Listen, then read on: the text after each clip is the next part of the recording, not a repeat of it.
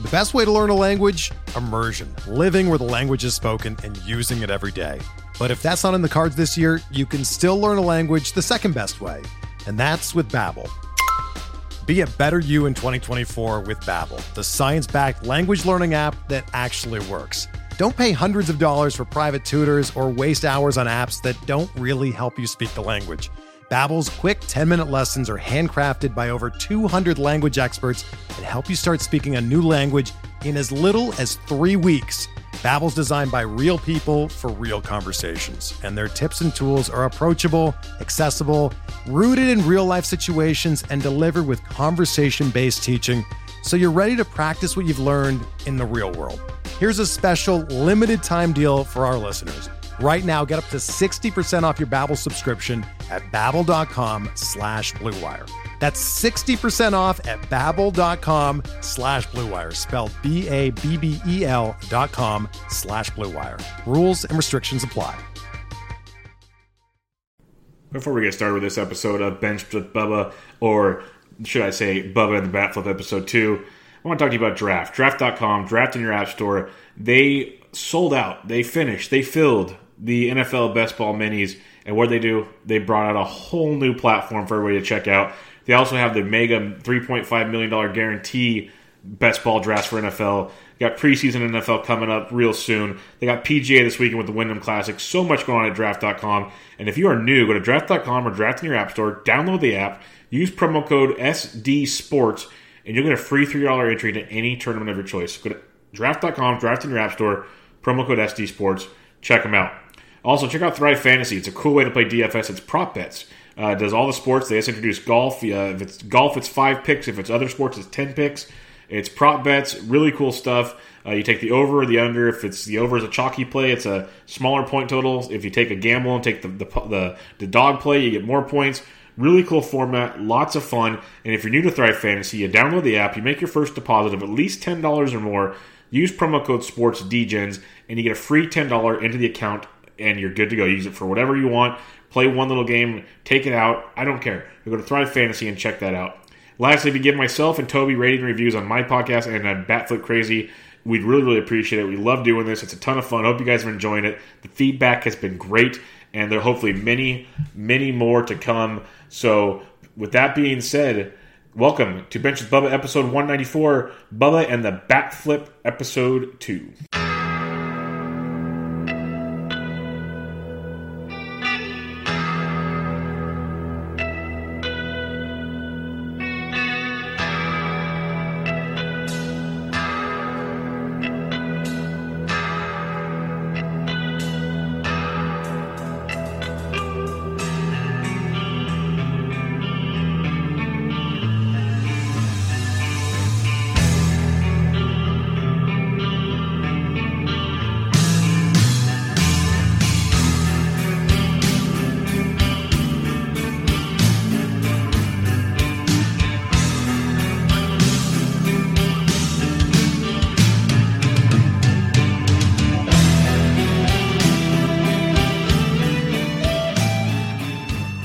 And welcome back, everybody, to another edition, the second edition of Bubba and the Bat Flip.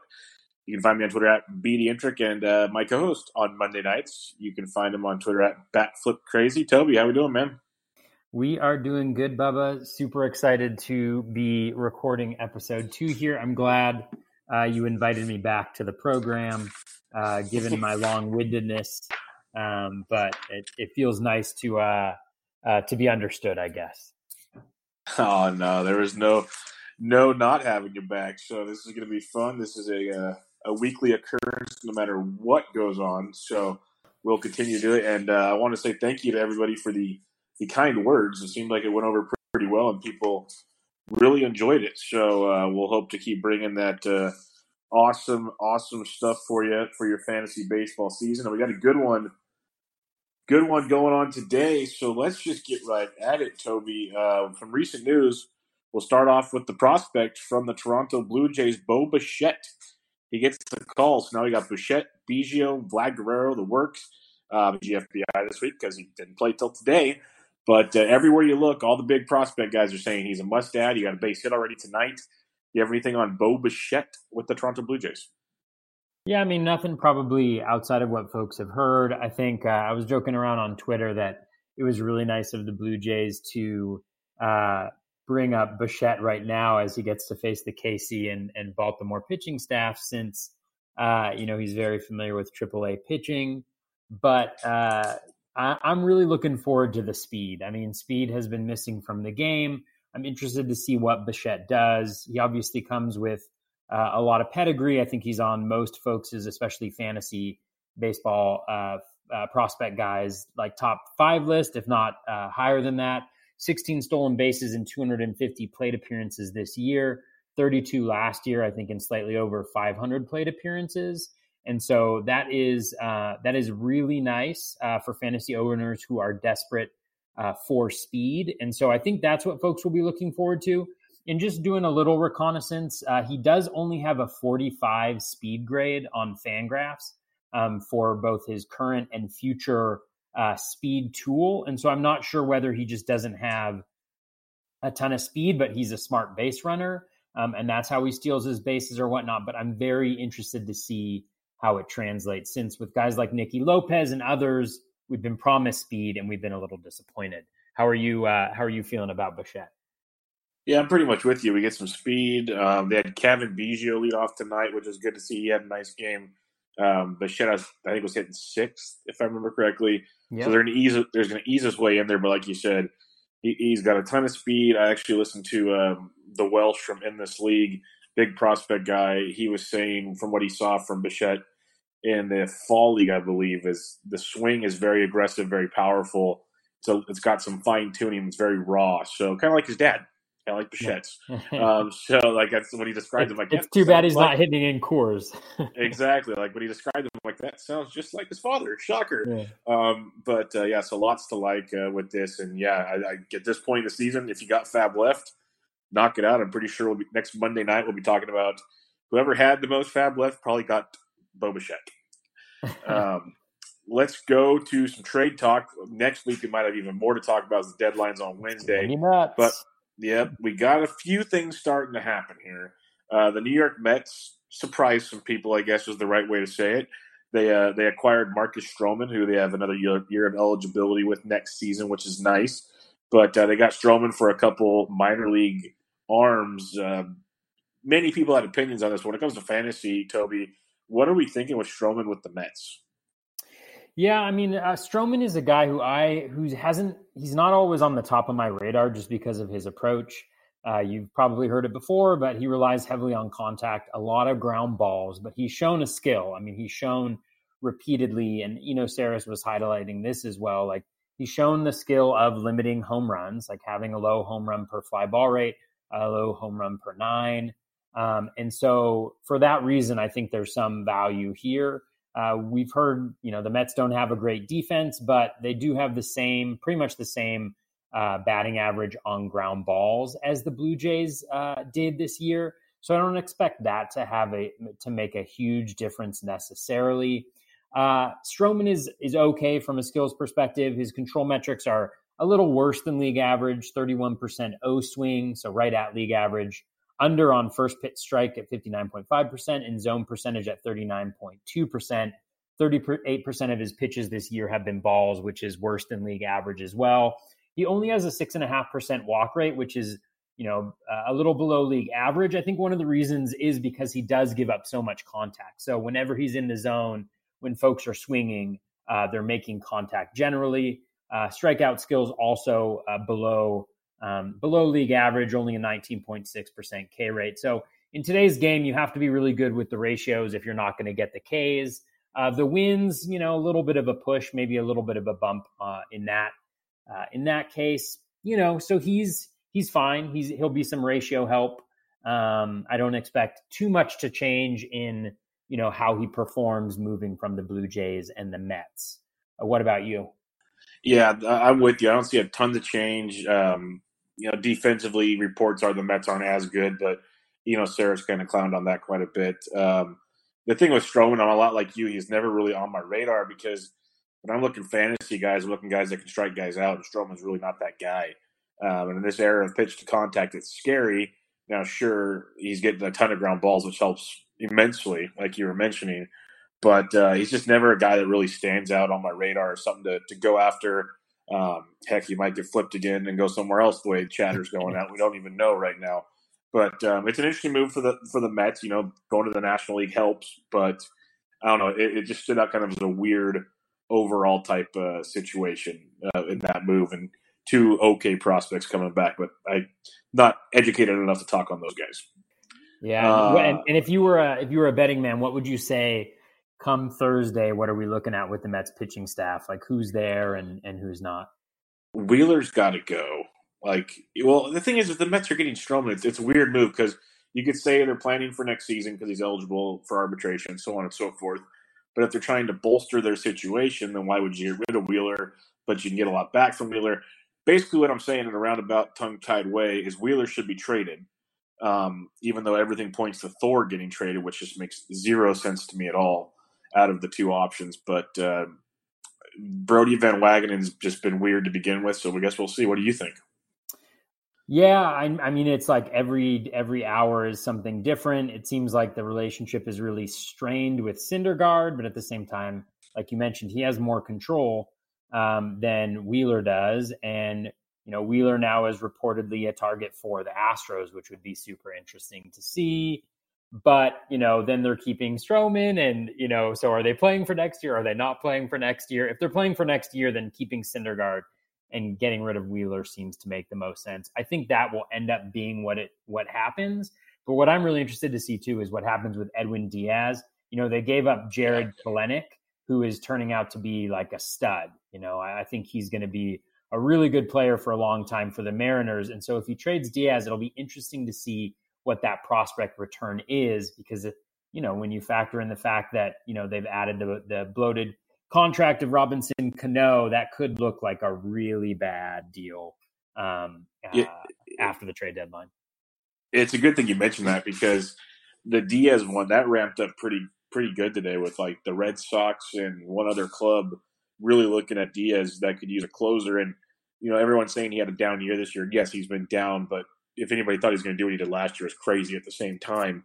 But uh, you said it. They gave up Kelenic, who's already up in Modesto now crushing single ace ball. Um, he's looking like the stuff.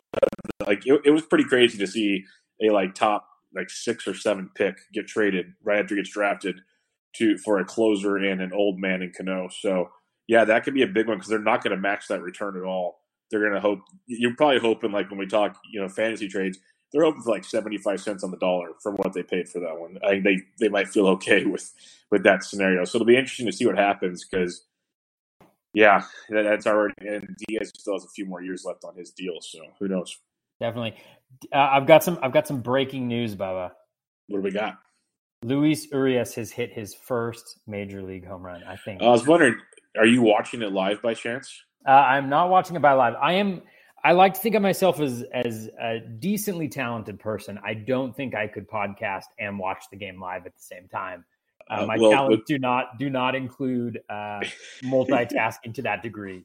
Um, when we were talking just a second ago about uh, when you're asking me about Wheeler, I got tongue tied for a second because I'm watching it live on MLB Network, nice. and it when I was or we were talking about Stroman, and I said with the with the the juice ball or whatever we want to call it, it's good he keeps it on the ground. And they showed a replay of his home run, and it was the most juice ball home run I think I've ever seen. It was like right. he, he, looked like he ins, I'm going to say inside out's the nice way he did it. He looked like he got around late on the ball and went oppo, oppo on it, and it just stayed fair down the right field line. Mm. So uh, I'll have to see a highlight again, but it, it, looked like it was aided by the uh, the culture of today. Definitely, yeah. Let me. Um, one thing I did want to mention on Urias because we talked about him last week is he has a pretty significant. Um, differential between his um, expected woba and his uh, woba. Um, and so that is something that's uh, pretty interesting. Like he he obviously haven't hasn't started out well. I'm trying to get it up here because I lost it for a second. Yeah, so he has a 197 woba, but a 309 expected woba for the year. That's a 112 point differential. And so yes, he's been he's been bad. Um, but he hasn't been as bad as um, as as the performance has indicated. So we may see some. This may be the start of of some better news for Urias. Let's hope so. And David Hess back in the majors tonight has really helped with four home runs against the Padres. So it's welcome back, David Hess night, and he's he has not disappointed at all. No. Uh, let's go to another trade. The Tampa Bay Rays acquired Eric Sogard, and when I got this trade, literally our buddy Yancey, I texted him. I said, "How many infielders do the Rays need? like this, just this trade made no sense unless it's typical Rays. Hey, we're going to trade X, Y, and Z because we have so much talent. Blah blah blah blah blah." I don't understand this trade at all. Do you have anything from a fantasy aspect here? Uh, not much from a not much I think to add. I mean, I think the the big thing I've seen people discussing on Twitter, and I think this is a really good point, is is just what it means for Brandon Lowe and his return this year. He's obviously got this mystery kind of leg issue that doesn't seem to get be getting better, and so that that I think is is an interesting point. Uh, he's a nice addition for the Rays. He's a super Rays player. I feel like really nice contact skills, 95% in the zone, 90% overall, really low K rate, solid discipline with a 26% O swing. That's 5% better than league average. Uh, I think, you know, he should be able to bat atop the lineup for the Rays, I think, um, against right handed pitchers at least. Um, and so whether or not, you know, I, I, had initially in my notes that maybe this moves allows d'Arnaud to bat in the middle of the lineup, you know, every single day, but against lefties, he probably still uh, hits at the top of the lineup. Um, he has been outperforming his metrics so far this year. Sogard, a 358 Woba versus a 301 expected Woba, which is not good. His 10 home runs come on only three barrels, and there, it's more than three times his, his previous career high of three home runs. And so, you know, obviously the reduced drag ball can do a lot of things. That seems a bit magical to me. Um, and so I wouldn't wouldn't uh, I wouldn't expect him to continue the production necessarily uh, moving forward. Yeah, I'm with you there. T- Toronto's a livelier ballpark than Tampa, and I don't think the everyday at bats are going to be there like they were for him in Toronto. With uh, the biggest thing, like you said, I think it tells us Brandon Lowe is probably a lot worse off than we expected. So I think that's the biggest takeaway there. But we'll see. The Rays, they do crazy things. They do crazy, crazy things. Normally um, smart things, though. yes, that's the thing I do like about them. I'm with you there. It's crazy but smart. Everyone thought the opener was crazy. Now it's sweeping the nation. So uh, go figure. But Kevin Cash, I said he should have got manager of the year last year. He's he's just innovative. I love it. Um, Minnesota Twins, they've needed bullpen help, and people ridiculed me for this. But I said, hey, at least they're trying. Sergio Romo might not be the dominating guy he once was, but he's still been very effective in recent years, either as closer, setup man, opener for the Rays. You name it, Sergio's done it. Just hops from team to team, and he's got that just boomerang slider that doesn't look crazy good, but it gets guys out. Um, he's going to get some back end work. I doubt closing, but we'll see. Sergio with the Twins. Yeah, I mean, uh, I think it's a it's an interesting acquisition to the Twins. It actually sounds like they give it, gave up the most, um, you know, like a pretty good piece. Uh, I can't remember what his name is. Something something Lewin. I'm not a prospect guy. Lewin Diaz. Lewin, Lewin Diaz, Diaz, who apparently is, First been, been, performing pretty well this year. Uh, for Romo, um, I think he gives them a righty specialist out of the bullpen. He's been solid this year. CSW is at 32.3%. That's better than league average. He gets folks to chase a ton outside the zone, 41% uh, O swing. Uh, that helps limit walks uh, for him, which is which is important. Like you mentioned, he doesn't strike guys out like he did, like he used to. His slider is still useful, a 16.6% swinging strike rate, and gets a lot of those uh, swings on pitches outside the zone. I actually think that for fantasy owners, this could be a bummer um, because I think what may end up happening, uh, I don't know if they'll put him in this high leverage of situations right away, but what I could see happening is uh, Romo and Taylor Rogers being kind of the lefties and righties in, in high leverage situations, including save situations where, you know, if there's some righties coming up, you have Romo coming in to face them. If you have Rogers, or if you have lefties coming up, that Rogers faces them and kind of doing a little mix and match towards the back end of the bullpen it's solid for the Twins in a baseball sense. Romo against righties is holding them to about a 250 woba. Rogers against lefties is holding them to about a 250 woba. Not as good against hitters from the opposite side. And so I think that might end up being what happens. It would fit in with the Twins' philosophy of kind of um, not really sticking with one closer throughout the year. And so I think overall it's going to be a bummer for fantasy owners because I think it'll take away a little bit from Rogers, and Romo won't be as valuable as he was with the Marlins, obviously. But in a baseball sense, it seems like a good move for the Twins. Yeah, seems like a good move for them. Uh, quick thing on Lewin Diaz, I looked up his numbers real quick. He's been in high A and double A this year in 90 games. He's hitting 294 with 19 home runs, 27 doubles, uh, no steals, but looks like a pretty decent average power guy. He had a down 2018, but in like 17, he hit 292 with 33 jacks. Uh, and in 16 and 46 games, he hit, uh, oh, he had 12 homers in 17 and 33 doubles.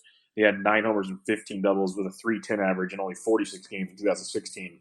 So a little bit of pop in that bat. That could be a nice little return for the fish as they continue to to build things over there. Uh, it's going to be a long process, but slowly but surely, Jeter's getting things going there. Slowly might be the key word. Yeah. Uh, the New York Yankees. This is kind of interesting. It's been CC Sabathia has been serviceable at times this year. The last few outings have been a little rough for CC. He goes on the 10 day IL with right knee inflammation. This could be just, hey, take a breather. This could really be something we don't know. But just overall, you have any thoughts on CC? Like I said, he's been serviceable this year, but maybe not like the go to guy. Yeah, you know, I, I, I unfortunately had him in one of my. Actually, I think I, I might have been TGFBI. I had him in for his last two starts. I went after the two start week, and it was not kind to me last week. Um, you know, his overall line does not look good, but I agree he is serviceable. He's really been killed by the home runs this year 2.4 home runs per nine, 21% home run per fly ball rate this year. You just have to wonder how much of that is a lack of command as a result of the knee injury, you know, just not being able to step and stride in the same way that he usually would. Um, other than that, like the skills are serviceable. His uh, swinging strike rate is above league average. Uh, called and swinging strike rate is slightly below league average. K minus walk rate a little bit below league average, but he's been very unlucky. A 360 woba versus a 318 expected woba. So I'm interested to see when he comes back from from the from the IL um, because you know he was going to have another tough matchup this week against the Red Sox. I believe next week the Yankees have the Orioles and the Blue Jays, or or essentially the equivalent of that. Yeah, they have the the Orioles and then the Blue Jays and then the Orioles again. God, those Yankees are going to feast uh, next week.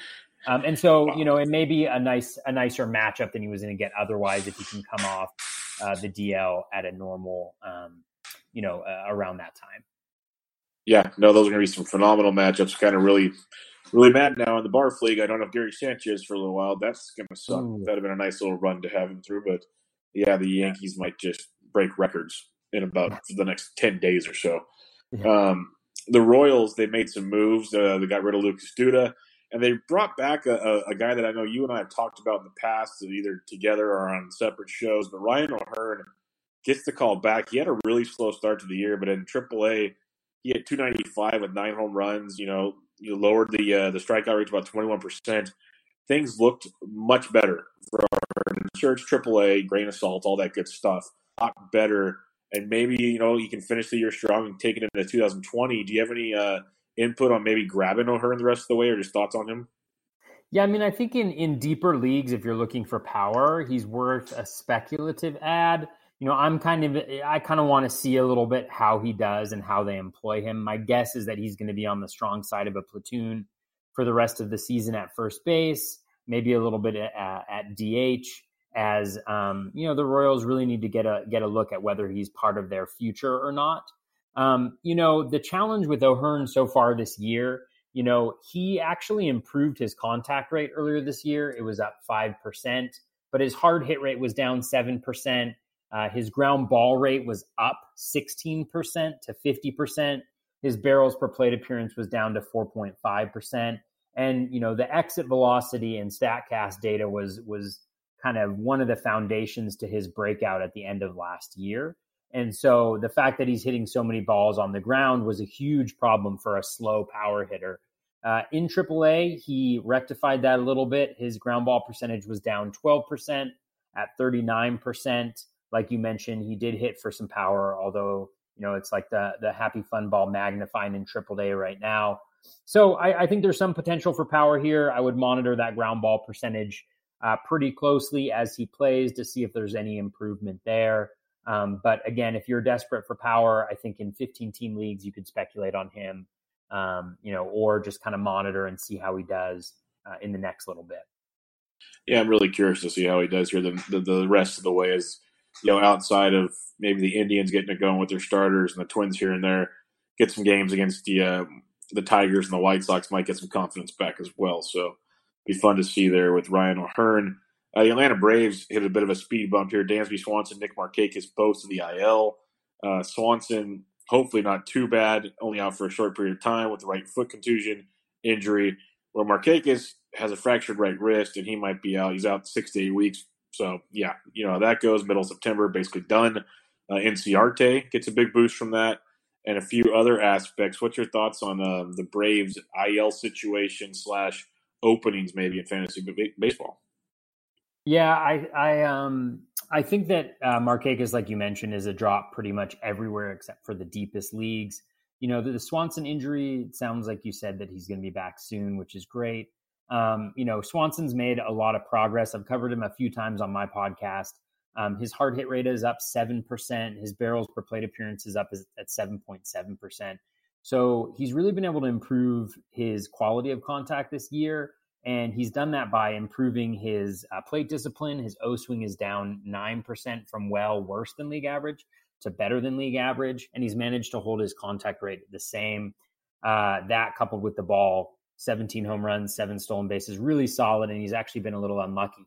358 expected Woba versus a 338 Woba. So hopefully he's back soon and back, um, continuing that upward uh, trend in his uh, career offensive trajectory there. Um, like you mentioned, I think Ender Inciarte is a big uh, is a big ad for some folks. I'm not a huge Inciarte fan. I actually didn't go after him really hard. Um, you know, there's the potential for speed, but really since the beginning of last year, he hasn't stolen um, that much. He's going to be batting, uh, you know, back in the lineup. He's not going to hit for power, um, you know, and even the batting average is a little bit suspect for him. And so he's not a guy that I'm looking for uh, desperately, you know, maybe in 15 teamers, uh, just because he's going to get playing time and outfield is thin. Uh, but it's a bummer. I mean, Markakis is was doing Markakis things. He's somebody you could rely on, um, and I don't think you can necessarily do that with Inciarte, but he may be worth that gamble. How are you feeling about uh, Inciarte? Yeah, the thing with Inciarte is you, you want him for his speed, but like you said, after the early start last year, it went away. And when it went away is when he stopped leading off. When he was leading off, he's running like crazy. When they switched things around, gave Acuna and those boys some time up top, it made them a lot better, but it really hurt Inciarte. And like you said, he's hitting, I think, seventh most nights in that order. So that's not going to be good for him at all. Like I, I could see in a deep league using him and hope you run into some stolen bases if because stolen bases are so hard to come by. Maybe they move him around. Maybe he gets some action here and there. You never know. But uh, all in all, not I wasn't as hyped as everybody else was. Like you said, I went I went and spent money on like Yastrzemski and some other guys going to Coors this yeah. week or something along those lines and go and get uh, Inciarte right now. So we'll wait and see how that goes. Um, John Means, I realize this now after I typed this up yesterday, is coming. Uh, he's on the IL, but he'll be back later this week. So knock on wood, nothing serious. But you know, going into the All Star break, obviously an All Star is pitching great little rocky road since he's come back before he went on the IL. Do you find anything you still like with John Means? Because it seemed like everybody in, in the area, in the industry, was starting to buy into him. They loved his pitch mix. This is a different guy. And then he started getting shelled. He's on the IL. So is there still hope for a guy like John Means? I'm surprised he's back so quickly. I think it was like inflammation of the rotator cuff, if I'm remembering correctly, that the injury was. Um, you know, for me, I'm, I'm not really interested in in Means. I mean, even in 15 team leagues, I'm really not that interested.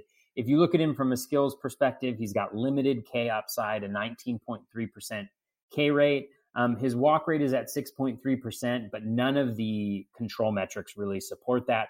Uh, every single one of them is uh, below league average. 38% of his pitches are balls this year versus 36% uh, being league average. Um, so he's due regression in the control department. His CSW for the year is at 24.3%. That's 4% lower than league average.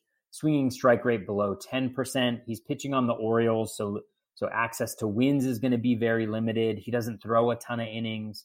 Um, for me, he's just a guy I feel like there's higher upside folks out there, some of them that we're going to talk about later on in the show. And so I'm I'm really not interested in Means except for in maybe some of the deepest uh, formats like AL only. Yeah, he's just a deep streamer for me for the most part. Like if matches matchups dictate it, sure, going into Toronto or, or certain deals, I could see it, but it's just too hard with with the week to week matchups with what he's going to be like. If he was pitching in San Diego this week, okay, we could sit and talk about it. We could have a discussion, mm. but um, they're not all great matchups like that when you play in the AL East. So we'll wait and see there. The Arizona Diamondbacks they brought up maybe one of the one of the most expensive players on their roster from AAA. I remember when they signed Yasmany Tomas back in the 2015. Now how everyone was so excited, big slugger from Cuba and he had a couple okay years and then just went downhill rapidly in about 2017.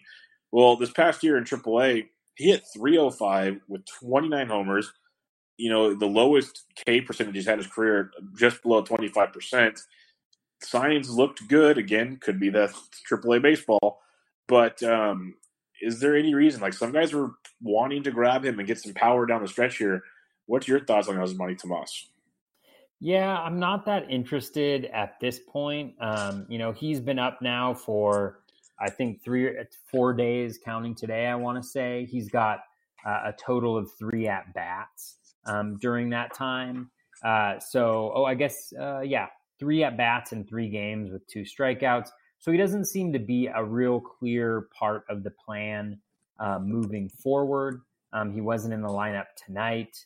Um, so I'm not really interested in him um, at all. It could be that some sort of trade. I know the D-backs are are are sellers right now. It sounds like in the market. So maybe a trade uh, opens up an opportunity. Maybe Jarrod Dyson is traded, something like that. But barring that, I really don't see much of an opportunity um, for Tomas. Though I do understand, you know, that the batted ball quality that he has produced, even in his major league career at different points um, especially with the with the with the ball the way it is. It can be intriguing, especially in deeper leagues. Yeah, it's tough. Like you say, he's not even getting starts right now. So how do you really how do you really buy into that? That's the uh, the tough point there. The power that's never been the issue with him. He hits lefties well. It's been hitting righties, playing every day, so on and so forth. It's always been Yasmany Tomas's problem. Not to mention just the, the, the special baseball they're playing with in AAA. He played in Reno which is uh, for some that don't realize is a, a higher elevation. Um, the ball in the PCL in general flies. I, am not going to try to take away what he did, but at the same time, it's grain of salt situation here, and take a step back and see what really might be taking place. But hey, maybe he'll figure it out, and more power to him. Yeah, w- one guy, one guy I'd love to see get an opportunity before him is Kevin Cron because that yeah, exactly super interested. I mean, he's more a part of their future, and so if they do move folks, I'd love to see him get an opportunity he'd definitely be somebody I'd be monitoring to see what happens with the D backs uh, at the deadline. Because if he gets regular at bats, you know, we, you could be talking about 10 to 15 home runs uh, rest of season. Yeah, because they're like you said, they're talking about selling now, so it can get open up all kinds of time for some of these guys. So could be very, very interesting there. Let's go to the Arizona, or we'll stick with the Arizona Diamondbacks. Um, Greg Holland you know, we've seen this with Holland, and actually, we've seen it with Diamondbacks closers. Don't want to bring up a, so, a sore spot for you, but we've seen this with Diamondbacks closers. Um, great starts to the year. They're no, they're no Brad Boxbergers, that's for sure.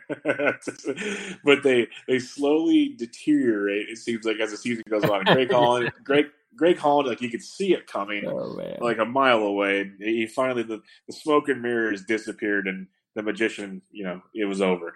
But um, Yoan Lopez, Hirano might get spots. Holland's just getting a break, they say, but I don't see him getting his job back anytime soon. What's your take on the Arizona closing situation? Yeah, it's like Fernando Rodney, Brad Boxberger, Greg Holland. Dear Diamondbacks, please invest in some quality relievers. Yep. Um, so Holland, yeah, I mean, uh, Holland had that disaster start. I, I, had Holland in a couple places. He had that disaster outing against the Dodgers where he, you know, he got like two outs and then he walked the bases loaded and then walked in a run and then whoever took over for him walked in a run. It was just ugly and that made me look at the underlying metrics and the vol- the velocity had been going down. The underlying metrics had been terrible for a while and it just hadn't shown up in his performance. Since then, he's been awful. Thankfully, he had like a little bit of a, a run there where he was managed to somehow cobble together like three or four saves over a couple weeks without having any disasters. Um, and that's all you could really hope for. But over his last 15 games, he has probably the worst control metrics, combination of control metrics I have ever seen in my life. A 24.8% O swing. So that's like close to 7% worse than league average. A 32.7% zone percentage. That's 12% worse than league average. 42.6% first pitch strike. That's like over 20% below league average. 45% of his pitches were balls, which is like 9% higher than league average. Not surprisingly, he has a 20.4% walk rate over that period of time, normally triple uh, the league average. And then his K skills aren't that good either. 27.7% CSW, that's worse than league average. 8.9% swinging strike rate, worse than league average. They're all worse than league average. A 22.2% K reg. So his K minus walk rate as a closer as a big league closer over the last 15 games has been 1.8%. So that just doesn't play. He had another blow up today. He's not going to get regain the closer role. He's not good anymore. Looking at the available options, I like Yoshi Hirano. We don't like to think about it, but the financial perspective I think is really important. The D backs have shown that they care about it by keeping uh, Archie Bradley out of the closer role. Even though I'm not a huge fan of his, they've kept him out of the closer role, I think, primarily for that reason suppressed salary versus uh, during arbitration. Yoan Lopez has been good, but he's been relying on a very low BABIP and a very high strand rate, which doesn't belie the skills that he has. Um, you know, and, and they want to suppress his salary. And so I think Hirano's the guy. He's on a contract already, having come over from Japan. He's been really good recently, at least from a strikeout perspective 15.6% swinging strike rate, 78.8% Z contact, a 37.5% K rate. Those are all really, really good. He does have a 15.6% um, walk rate over that period of time. So the control metrics have not been that good. You look at Lopez, he has a 13.7% K rate over his last 15 games. That just does not cut it. He gives up way too much contact. Um, and so I'm just steering, I'm not steering clear of him like he's a speculative ad in very deep leagues if you really, really need it. Um, but I'd be going Hirano, and I actually think there's a chance that both uh, that um, Hirano gets traded and Archie Bradley. Uh, I was listening to uh, it was a great podcast this morning with uh, Scott Genstead and uh, Brian Slack this morning, and uh, Brian mentioned Archie Bradley's skills having improved. I took a look at that. He's actually got a 26% K minus walk rate over his last 15 games. So he's at the point where, you know, I think he's got like what, one more year of arbitration or something like that they may be more willing to go to him now. So any of those three could end up with it. I like Hirano's chances, probably Bradley after that. Um, Lopez, you know, speculate if you will, but I just don't like to go after closers that have that poor of skills. Like close to league average is fine, but when you're throwing up a 13.7% K rate over 15 games, that's just that's like a really good hitter. exactly. Yeah. Um, Archie Bradley's been actually really good over the last month or so, like you're saying, and it, it's really kind of been like bringing back the old chance. Basically, like we've want they've wanted Archie to close there forever, the fans that is, hmm. and mm. um, now they might get that wish, like you're saying. I saw a lot of people on the Yoan Lopez train. His stuff is really good, but like you said, he's cheap. He's under control. This is not what the Diamondbacks do. Um, and sometimes, sadly, you have to look at the logistical nature of a team to make some decisions here. And Hirano makes the most sense to me as well. I think he's he's, he's proven he can close at times over in Japan. Uh, he's, he's been looking good of late, as you mentioned, with all the stats there. So I, I would go Hirano too. If Lopez got some, it wouldn't shock me. But like you said, Bradley could kind of be the sneaky one that might get in there if he's hanging around and uh, could get a save or two because he's been back to that Archie Bradley of older in the playoff run a few years ago. So don't hate that at all. Um, Texas Rangers they sent uh, Domingo Herman and a couple, not Domingo German, um, a couple other other players down to the minors, and Willie Calhoun got the call back again with Joey Gallo went on the IL. Um, he's already gone deep once since he's come back. Hitting has never really been the major issue with Calhoun. It's been defense and attitude. Um, what's your thoughts on Calhoun for, I guess, this is like his third or fourth chance with the big club? Yeah, you know, I think he has some really intriguing skills. That's not a surprise. uh, league average plate discipline, but borderline elite contact, 95% in the zone, 86% outside the zone. That's a really, really nice um, foundation to build off of. And then he's hitting the ball hard, 42% hard hit rate. It hasn't shown up with the barrels yet. So he's not making that elite contact yet, 4.5% barrels per plate appearance. Ground ball rate is low at 37%, which is solid. So he's got all of those kind of foundational skills that you see outside of the real strong quality of contact. But a lot of times, what I look for is that foundation to make sure that it's there because there's a ton of variance and variance in kind of the batted ball metrics, just because you know people swing and, and get pitches thrown at them a lot more than they actually put balls in play. And so the sample sizes are smaller. So you see more variance. So, you know, if he has a great game tomorrow and has two barrels, that barrels per plate appearance is going to hop up, you know, two or 3%. And already he looks like a different hitter. So Really like to see that. I think he's going to get at bats against right handed pitchers uh, while Joey Gallo is out of the lineup. It looks like that could be for a decent chunk uh, of the season.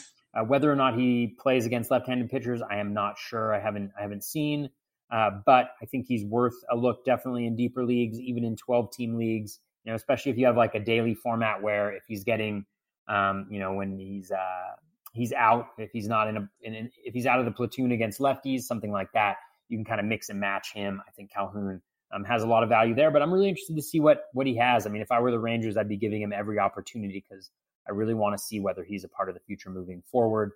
Um, yeah. Yeah, I'm with you there. I really like his bat. The defense, like I said, is the issue. I thought the way things were handled this last time, after he got a little angry and wasn't very happy about getting demoted, I thought maybe he'd be getting traded we shall see how that goes. Maybe they still are, but I think they need to, like you said, give him the, the run here at the end, see how it goes. He's hit safely in all three games since the recall. He's a very, very talented young ball, uh, ball player, and he gets some nice matchups in Texas um, this week. So we might see some big Willie Calhoun games. So it'd be fun to see how that all plays out over the next couple of months. Brewers, they need pitching. They acquired Jordan Lyles. I know you've been a fan of Jordan Lyles at times. He had a really rough outing his last time out, like really rough. Um, is there something to maybe like about Jordan Lyles the rest of the way? Um, no, not really. um, I I actually have been I've been a little bit of a Lyles detractor. I know earlier in the season, folks. Were, well, that's Musgrove. Never mind, wrong. Musgrove. Pirate. Yes, yes. Wrong oh man, Bubba, you gotta you gotta raise the prospect of Joe Musgrove. I don't know if you noticed, but I dropped Musgrove in our um uh in the Barf League. I, I did not notice, but I've been having trouble. I've been having trouble starting him in TGFBI, so I should probably get ready to yeah, cut the I mean, bait there too as well. Yeah, I mean the the skills for Musgrove. I know we're talking about Lyles, but the skills for Musgrove have been okay. But the last start just really freaked me out. The velocity was the lowest yeah. it's been in a while. He only had three swinging strikes. I covered him on my podcast last week, I think just a really like a red flag for me, just in the sense that like a recognition that we're not going to get consistency from him. And so a lot of it is yep. matchup based. And when you look at his matchups coming up, he's got the uh, the Reds at Cincinnati tomorrow, and I'm just not. I just don't know how I how I how I feel about that. Like at Great America Ballpark. Yeah, that's a tough yeah, place like, to throw him into. The Reds have been hitting like they put up 11 today against the Pirates, who are a great pitching matchup.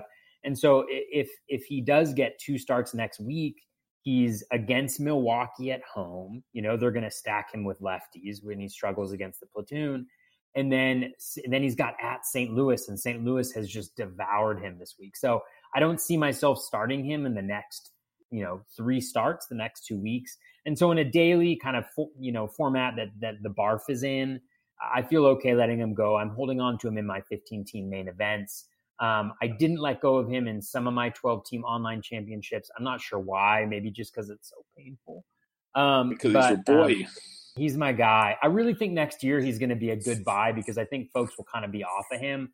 And I think it's all velocity with him. If he's above 93 on average with that fastball, I think he's a different pitcher. And but we just can't rely on that. So, anyways, moving off of Joey Musgrove uh, to Jordan Lyles. Um, I was off of him earlier just because, like, the I think you know, number one, like the Pirates are just like the worst place for a pitcher to go. I think just from a philosophical perspective, like Archer has gotten worse. Look what happened to um, uh, what's his name when he went to Tampa, like Glasnow, like you know, it's starting to become a trend that when people leave the Pirates or go to the Pirates, you know, like it's a bad thing for them to go there and it's a good thing for them to leave. I think that's one thing. So like that is in Lyle's favor. But I think when you look at him, he's had home run issues the last three years.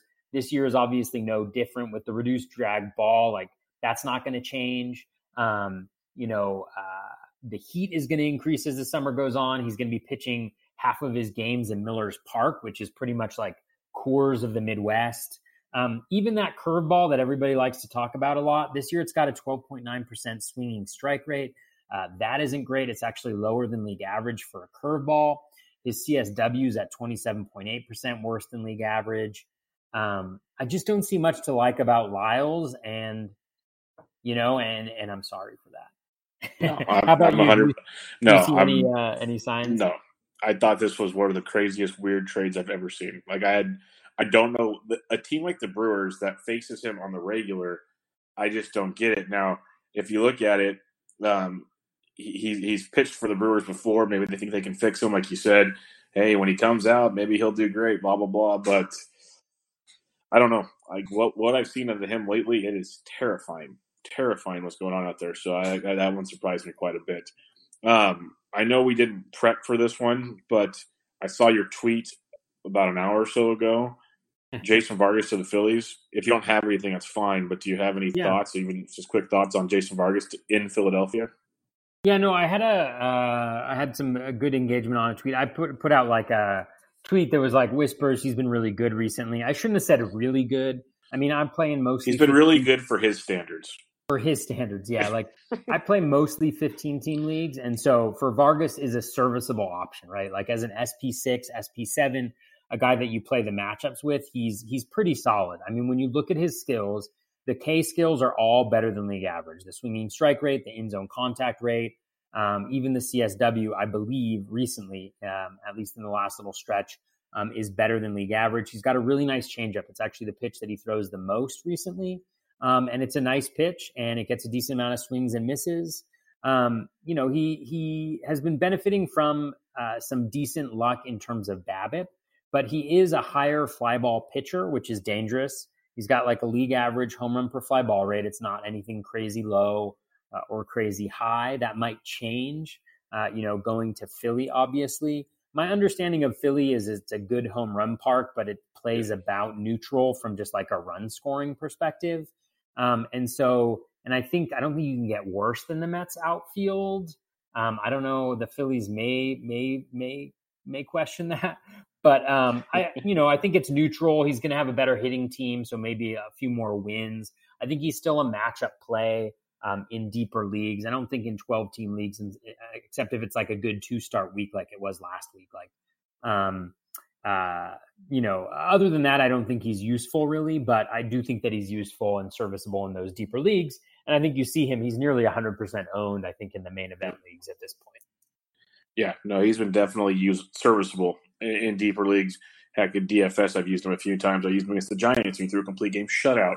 Uh, these are the things that Jason Vargas can do from time to time to surprise everybody because he's he's basically a little better CC Sabathia is the best way I can put it for just keeping it in layman terms. Um, yeah. He gets the job done for me, at least visually. That's what I get out of him. Um, let's talk about some players. Are they real over the last few weeks, or just some players that uh, listeners wanted to discuss? A little bit of both.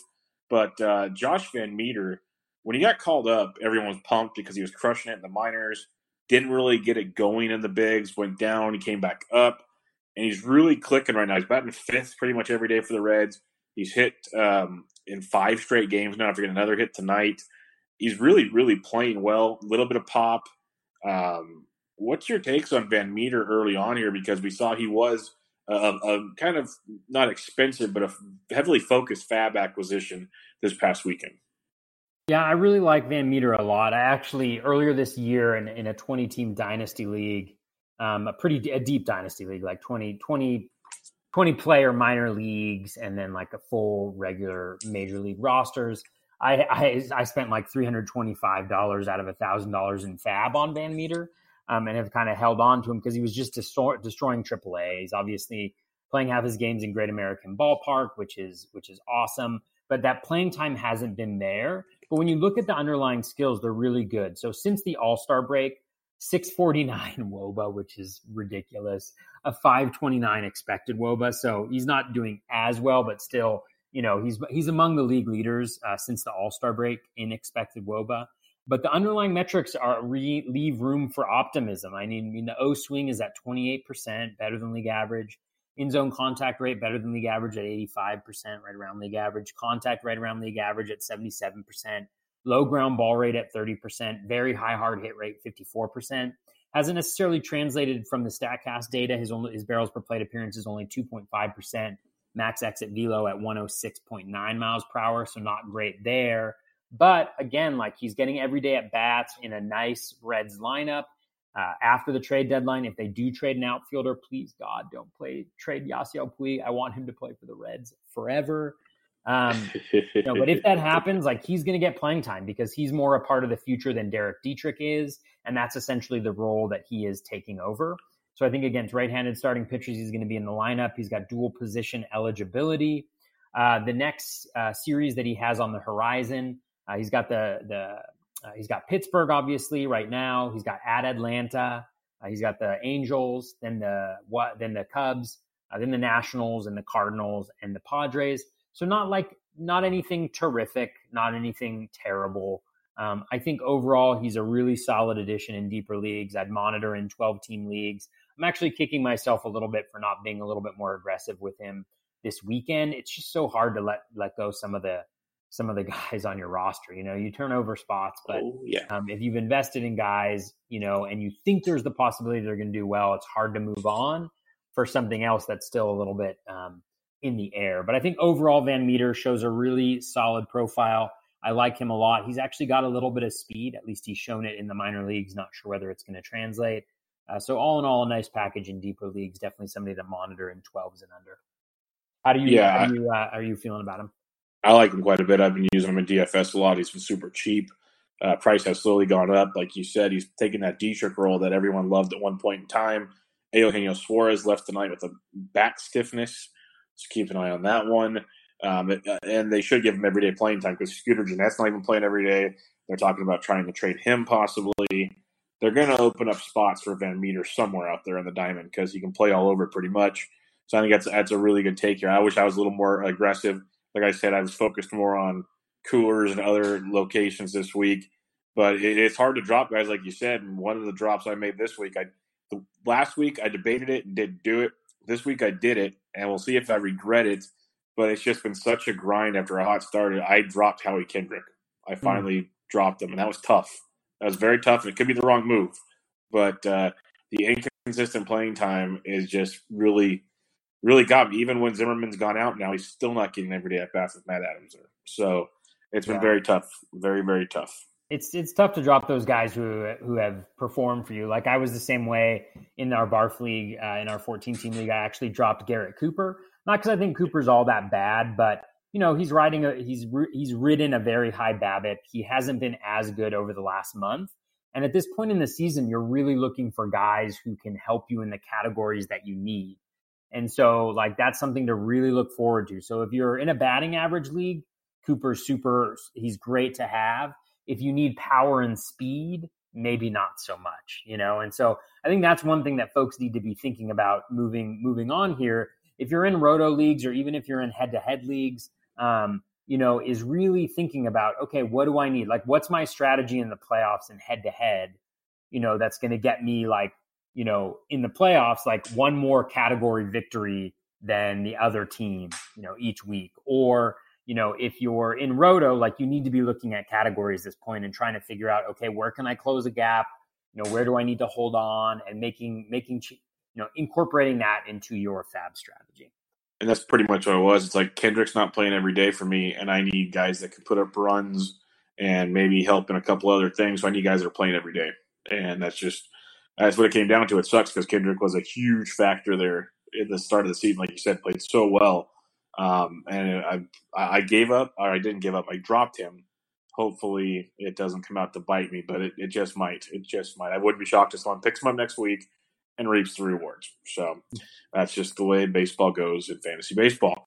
Um, let's talk about the Dodgers. A guy I picked up in FAAB this week, got it for eight bucks in TGFBI. I was pretty pumped on that. Uh, Will Smith, the Dodgers announced he's going to be. Well, they, they kind of announced, they kind of didn't announce, but he's supposed to be the primary catcher. He's supposed to catch three to four games a week.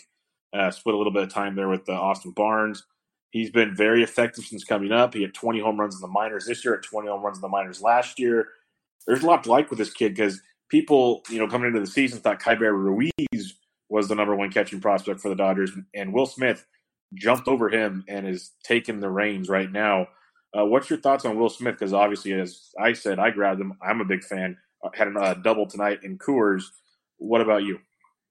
Yeah, I mean, I would have loved to have more from Will Smith. I got him in a couple 12s. I tied uh, Ray Murphy from Baseball HQ and TGFBI. I think I have like $56 left in that league, and I have Gary Sanchez. So he was injured. I put in a bit of 11 bucks. He put in a li- bit of 11 bucks, but I'm ahead of him in the standings. And so he ended up getting Will Smith, which was um, which was a total bummer because I really needed it for that league. He's been awesome. 757 Woba, 712 expected Woba since the All Star break. Again, we're dealing with like a little bit more than a two week sample size at this point in time. So you know the the expected numbers are pretty high, and I think Smith has has less than 10 plate appearances heading into uh, tonight's game uh, against the Rockies. Uh, but I really like what I've seen so so far in a limited number of plate appearances. The plate discipline is there at 24%. That jives with what he did in the minor leagues. I think he had about a 14% walk rate. In zone contact rate, 91%.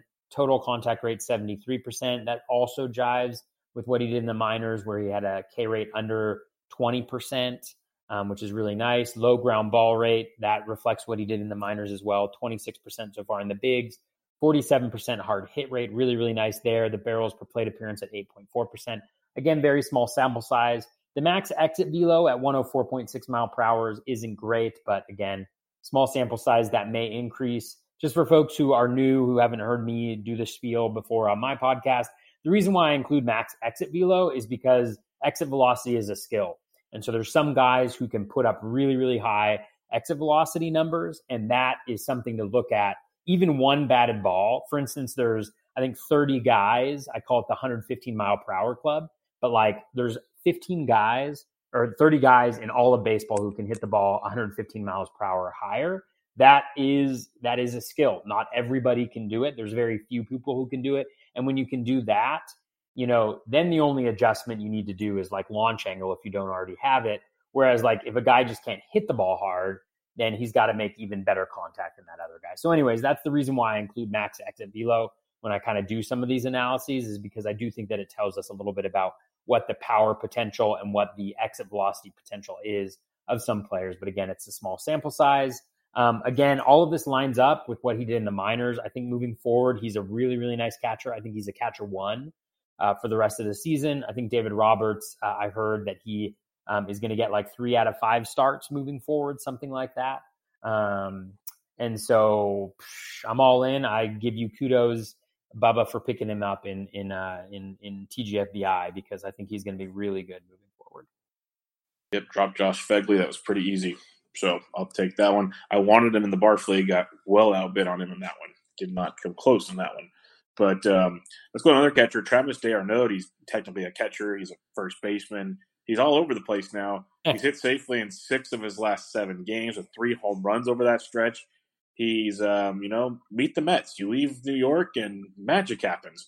He's slightly outperforming some X stats since the All Star break, but nothing too out of this world crazy. Maybe there's more to it than that. What are you seeing on Travis d'Arnaud? Because people are loving it. They're riding the wave right now but we haven't seen consistency out of him ever. Can we buy into him now? Yeah, I mean, I think I think he's on a bit of a heater right now. Um, you know, 459 woba over the last uh, since the All Star break, a 403 expected woba. So that is very good um, for uh, d'Arnaud. Like that's you know that's really really good. And so in a lot of ways, he's earned the production that he has so far. But when I dive into the numbers, like there's a couple things that jump out at me as being just slightly concerning. So the O swing is at 35%. Um, it is better over the last 30 games. So that's really good um, news. But, you know, 35% O swing is when you start to get like, unless you have really good contact skills like some guys have, like where you swing at every single pitch that comes in the zone, um, you know, that becomes a little bit of concern. He's slightly below league average in both in zone and contact overall. Uh, his ground ball rate is right around league average at 42%. So it's not like he's hitting a ton of fly balls or he's going to maximize volume, at least so far. That ground ball rate has actually gone up as his hard hit rate has gone up over the last 30 games. Barrels per plate appearance solid at 6.5%, max exit velo at 113.1 miles per hour. Uh, his home run per fly ball rate is about 20%. Um, it's not that I think he's going to be bad. I think he's going to be good. He's going to be a great catcher moving forward because he's playing every day. I just think he's maybe playing a little bit. This is just kind of a heater, and he'll get back down to normal. I expect him to be, you know, about league average, maybe slightly above league average um, for the rest of the season. But um, again, like if you have him in your lineup, you're so happy because you're not getting, you're not having to worry about him playing games in your catcher uh, role. And in some situations, I think it was like I think it was Ryan Bloomfield. I saw he was starting him last week in his utility spot, and he crushed it. So um, you know he's a really valuable guy to have in your lineup because of the versatility and because he's going to be playing every day. And for that reason, I mean, he's a catcher one for me moving forward too. What do you think about yep. uh? Yeah, I'm with you. He's he's getting it done in this landscape of messy catcher situations. He's definitely kind of been a, a bright light over the whole deal. So yeah, if you got him, you write it out. I don't see it lasting the whole way. Like you said, he's on a bit of a heater here, but heck, go with it. He's back in the middle of an order that uh, can be a potent offense at times with Pham and with Garcia. They're getting Kiermaier back shortly, Meadows. That Tampa Bay team can be quite productive. So a guy like Travis d'Arnaud, um, surprisingly, is uh, you know no one would have thought coming into the season this guy was fantasy relevant. Is I think he's been on three different teams now, but um, here we are in 2019, and he's a, a very top end catcher at least for the month of jo- uh, July and possibly August. Yeah, one thing I'd mention, yeah. Bubba, too, is that the Rays have a really they have a lot of off days. They have a really nice schedule coming up. So this week they only have five games, but they got at Boston, which isn't terrible, right? Um, they have Miami for two, and then they have Toronto for three. They have Seattle for three. They have the Padres for three. They have the Tigers for three. They have the Mariners for three. They have the Orioles for four. So you know what that you know what that smells like? That smells like AL wild card champions. we'll see. They got to figure out that pitching, but yeah, I mean, like that's a really really nice. They've had a tough little run here. I expect them to get going offensively in the next little bit. So maybe that's a better prognosis than I would have originally had for d'Arnaud, just because the schedule uh, is so nice for the Rays coming up. Uh, but you know, I do think he's on a little bit of, playing a little bit above his head, which is fine. No doubt about it. Let's talk Teoscar Hernandez, the guy that I was really big on when the Jays acquired him a year ago, as I saw him in Fresno in AAA. I liked the skill set. He was up and down, did okay, and they started the year looking okay. And now he's actually playing well, at least the last couple weeks. Uh, since the All Star break, he's hit safely in all but three games. Went deep again last night. He has, since the All Star break, has seven home runs now. So we're starting to see a new Teoscar Hernandez out there. What's your thoughts on uh, Teoscar going forward? Because he shook it every tight day at bats. We've kind of hit on the uh, AL East pitching can be kind of messy outside of a couple big names. So there might be a little little bit of value here for T. Hey, heck, I think he he had a home run off of Chris Sale the other night, so it's not all a, a mess. So there you go. It's not just scrubs, although Chris Sale is. Uh, yeah, did you see Sunday night? Did you see uh, Sunday night? Man, as somebody who drafted him fifth overall in the main event. I'm not pleased. Um, would you would you rather drafted would you rather have drafted him fifth overall or have Mason's injury team? I know, right? Well, the thing is, like, I mean, but it's so interesting because for context, like in in both of my main event teams, I have really good pitching staffs. Even I have Bowers, I, I or Bowers. I have I have that's a Freudian slip. I have you, Bauer. Yeah, yeah exactly. I'm about to say there's a reason that's on your mind. Yeah, yeah, yeah. I have Bauer and Sale, but I still have like I don't think I have it now, but I have like 65 points, I think, in pitching or something like that. Because even though the aces are struggling, like they're still so much better than everybody else. So many doing. strikeouts. I mean, they go deep in games. Exactly. Like they're they're um yeah, they're so much better. Like they're so much better than what everybody else is doing, even though they're struggling. And and well, even well, the thing been, is like when they when they get in trouble, sorry, when they get in trouble, no, no, no. it's not so much like yes, their ERA sucks, but their WHIP isn't back. So they're just giving up home runs. They're not like walking yeah. everybody, get up big rallies. They're just giving up home runs. Yeah, Yeah, I mean, yeah, it, it's um. So anyway, so it's not like it's worked out terribly for me. Although my offense is struggling, particularly in that league, and that's more just a product of you know just not drafting well from a hitting perspective. You, you mentioned Trevor Bauer though. I can't not go on with this. Uh, what what do you give his throw to center field? That was a that was that was a new level of Trevor Bauer. I know it really was. I mean, the thing is, like, I think the thing that's frustrating is I totally bought into the hype you know, that he was like, you know, the, I mean, I'm a big fan of Driveline regardless, but just like, you know, that he was kind of the, um, you know, that his knowledge Poster of pitching, child. I mean, his durability, obviously, his volume is just huge, right? And that's super helpful in leagues that are just K leagues. Um, you know, and even even win leagues, like I think he'll be fine in that when it comes to the end of the season. But you know, I just I think I bought in pretty strongly into last year, and and the thing that I'm really learning this year is that even though guys might have really, really strong skills, it's very hard to repeat uh, very poor contact. Like last year, he had a, low, a pretty low BABIP, but a very low home run per fly ball rate. Obviously, that has been impacted by the reduced drag on the ball, but still, like he was not going to repeat that necessarily.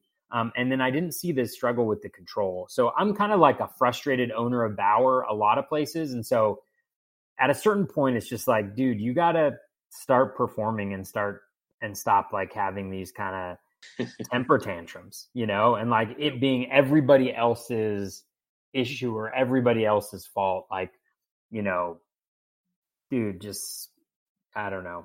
It was, it was, uh, it was childish to say the least, but also enjoyable from just a, you know, outsider's perspective. I don't know how you, what, what would you, what would you give it? that you, you summed it up there. Yeah, it was childish. Probably not a good spot to have in the game. But I'll be honest, I probably watched that thing a couple dozen times, and I pretty much laughed almost every time at a different factor between oh, second yeah. baseman Freeman freaking out, he's to hit in the head, the, the center fielder just kind of watching it, going, "Oh, that's the baseball," and then um, it just t- Terry Francona's reaction, like basically you're an idiot. Like it was the whole thing was great. I, I I I like a lot of the quirkiness of Trevor Bauer. There's other stuff that's annoying, and I get, but this was kind of one of those like I liked it a lot. At the same time, it's probably better for like the California Penal League and not for Major League Baseball. Yeah. So. Yeah, it's yeah, it's becoming a tired act. Yeah, that's probably the best way to put it. Tired act. Like, be one thing if you're an outstanding, consistent pitcher, but you're not really there right now. But back to the start of this, what's your thoughts on Teoscar Hernandez? Yeah, I know, right? We went on quite the little tangent there. Man, that was a, that was a little trip. Um, so uh, Teoscar since All Star break, 459 WOBA, 410 expected WOBA. I think he's also on a little bit of a heater. Um, you know, O swing is right around where it normally is, 31%, slightly better recently. In the contact is the major issue with him, though. This season, 78% in the zone, 68% out of the zone. Those are well worse than league average. Over the last 30 games, those are at 72 and 65, which are borderline unsustainable, um, especially with a guy who doesn't necessarily have like the massive power. Uh, ground ball rate at 39%, that's fine. Hard hit rate at 40%, that's fine. Um, league average for hard hit rate is 38%. So 40% is just like right around there. He's actually he's normally a Statcast darling, as you know, like one of the reasons why people love him. But barrels per plate appearance only 5.6% this year max exit velo at 110.5. So, you know, it seemed like earlier in the year he was selling out for contact, um, but wasn't hitting the ball as hard. He's been hitting the ball better, but still struggling with contact. His walk rate has gone up a little bit. So he's like kind of at a like eight to nine percent walk rate and then a 30% strikeout rate. So the batting average is going to be good. He's a matchup play for me. Like this week, I would have him in my lineups, obviously, against uh, KC for three and then Baltimore for four. That is, uh, those are terrific matchups. I pretty much have the Blue Jays as my lineup in every single league. Uh, so I was really happy to see Cavan Biggio and Randal Grichuk go off today. Um, that was really nice. So I think Teoscar is okay. I think he's a he's a matchup play. I wouldn't expect too much. He's going to go on runs, you know, where he hits a he hits a bunch of home runs, and he's going to go on on two or three weeks when he hits like 100 and doesn't have any bombs and you just got to be comfortable with that and try to play the matchups and see if you can predict when it happens. Segway, you just mentioned his name, Cavan Biggio. Three for five today with a home run. He's uh, hitting three straight games, two homers, in, in or homered in two of those three. Like I know you've tweeted it out many times, and other guys have talked about it. The peripheral stats, all there's a ton of things to look at that show he should be a lot better than he's doing right now. And he led off tonight. I love when I see the Blue Jays lead him off. I don't think they lead him off enough, mm-hmm. but he led off tonight, and, and it, it, was. I think that's a great spot for him. He'll get pitches to hit, get him comfortable, and go from there. What's your take on Biggio? Because I, I, I think this kid's really really good. It's just not happening for him just yet. Yeah, I agree. I'm like borderline obsessed with Biggio um, at this point. I mean, 237 Woba since the All Star break, 301 expected Woba. That's kind of a trend throughout the year. 315 Woba for the year, so right around league average, but a 347 expected Woba. So he's been a little bit unlucky so far. Again, it's a small sample size because he hasn't been around for the full year. What I absolutely love is the O swing, right? 13.4%, tops in the league uh, since he's been in the league. Very, very patient, sometimes to a fault. That's why he has such a high K rate, 29.2%, uh, despite having uh, better than league average contact rates of 86% in the zone and 77% overall. He's also got a 17.2% walk rate. What, what was really funny and what made me put him on the list today wasn't necessarily like the discrepancy between his WOBA and expected WOBA. It was just the fact that over the last 14 days, uh, before yesterday, he had like a 0.088 batting average, but like a 298 OBP. And I was like, that's insane. Like that's how much this guy is is walking. Like even when he can't get a hit, he's still getting on base like better than most of his teammates do. Um, so ground ball rate is low, 31%, a really good sign. Hard hit rate at 46%, really nice. Barrels per plate appearance at 5.3%, right around league average. But again, like he's adjusting. Like I think that will get better. We've seen that he's he can hit the ball far, right? Like he hit some no doubters from a home run perspective. Uh, he's in the AL East, so some nice ballparks, um, particularly the Rogers Center. I think it plays around neutral, but not a bad place to be a left-handed hitter. Max exit velo 104.6 miles per hour is not is not great, um, especially for a guy who's shown a little bit of power so far. But really, really like what I see so far, especially in OBP leagues. I think he's really, really valuable because if he does, you know, get into that 250 to 300 range, um, you know, for uh, his batting average, what is what is his batting average right now overall? I don't even. Oh, I just took, I just took his page down. It's like two low twos, very low twos, low, low twos. Like if you can get to the 250 to 270 range, he's going to have like a 400 OBP um, with the plate skills that he has. And so for that reason, for the lack of luck and, and I think right now people like in He's hitting 205. Leagues, sorry. 205. 205. So in dynasty leagues, at least like OBP ones, even batting average ones, people may be souring on him, kind of like the post hype, uh, you know, uh, stuff. And so he would be a guy that I might target uh, in longer term leagues, just because I really love the profile. I think it's very sustainable from a success perspective, and it's just a matter of that BABIP and the batted ball quality improving, which I think is the last thing to come sometimes. Yeah, I'm with you. They're like, you nailed it. A kid, or I, I shouldn't, I shouldn't call them kids, but they're kids to me. Yeah, um, we're, yeah, we're, so, we're, older.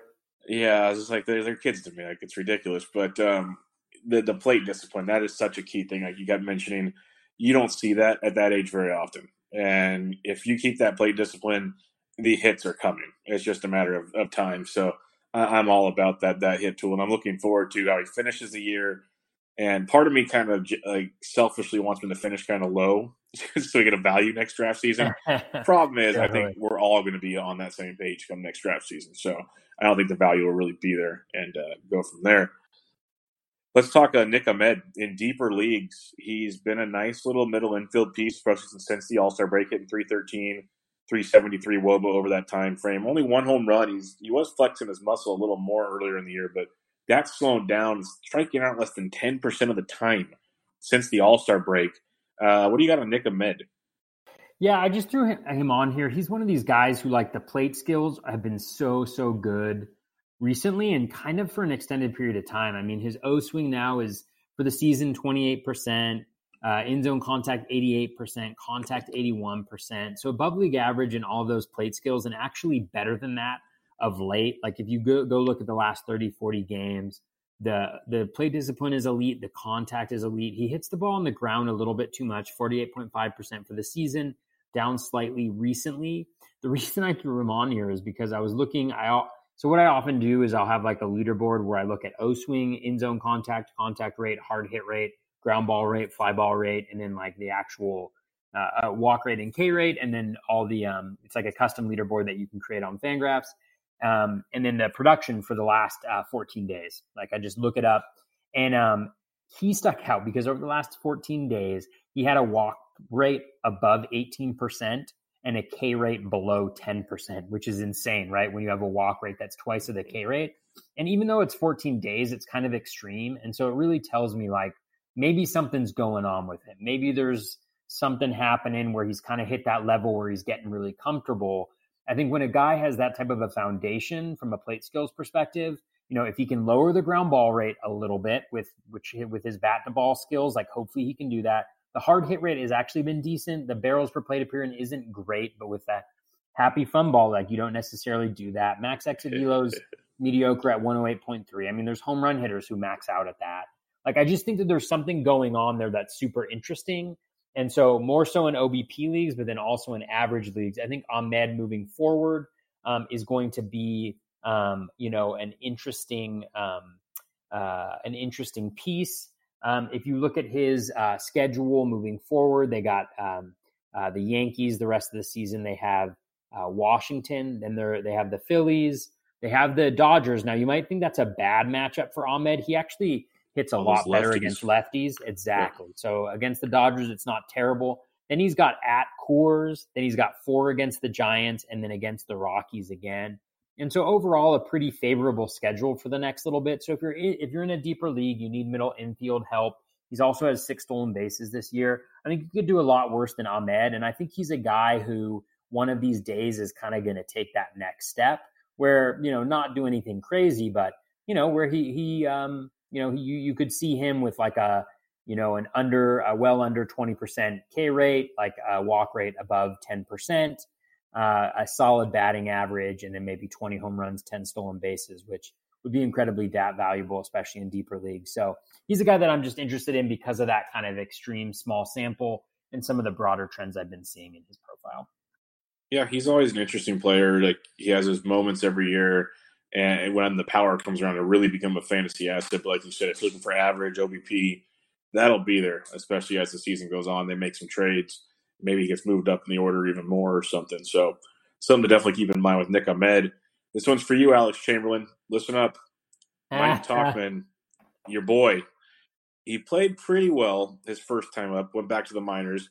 The second time up now has been really good. He's played in 11 games since the All Star break. He's hit in eight of the 11. He has seven uh, extra base hits, including two home runs, hitting 444 with a 522 Woba. And right now, Brett Gardner's back on the IL. No, no idea when Giancarlo's coming back. Uh, there's going to be playing time for Tauchman for the foreseeable future. I remember I grabbed him the first time around. He wasn't available the second time around for me. I think he's fantasy relevant, especially in deeper leagues. What's your thoughts on Mike Tauchman? Uh, yeah, I mean, I think um, I think there are a couple uh, things. So, just from like a skills perspective, um, and it was actually, I think it was Sammy Reed who actually suggested it because he picked him up in Barf League this last year, I think, or this last week. Um, uh, I've been getting dizzy like watching uh, me and him are going back and forth in second and third place right now, like every single day. Uh, somebody new is there in Barf. Um, so 528 Woba, like you mentioned, since the All Star break, 372 expected Woba. Uh, the plate skills are really nice. O swing at 23% uh, for the season, in zone contact at 84%, contact at 78%. Um, those are all really, really nice. I think in OBP leagues, that's really solid. Ground ball rate is at 50%, though. I think that's one of his weaknesses, and the quality of the batted ball. Hard hit rate at 29% for the year. Barrels per plate appearance at 4.7%. Max exit velo at 109.8 miles per hour. Uh, that's fine right there. The ground ball percentage is down 5% over his last 15 games. That definitely bodes well. Um, but he's still not hitting the ball that hard, 31% hard hit rate over that period of time. You know, the StatCast data is is good, but not uh, great. Um, uh, and it doesn't necessarily have to be all the time because he is in Yankee Stadium. So that's just one thing to factor in. But one thing that I did want to cover in his last 15 games, Mike Tauchman has a 545 BABIP and a 25% home run per fly ball rate. That's actually down. He had a 15 game stretch with a 40% uh, home run per fly ball rate. So that doesn't necessarily uh, have to come down. Um, I imagine that he probably hits the ball pretty hard um, when he hits the ball um, in the air. Let's actually see. 42% um, hard hit fly ball rate.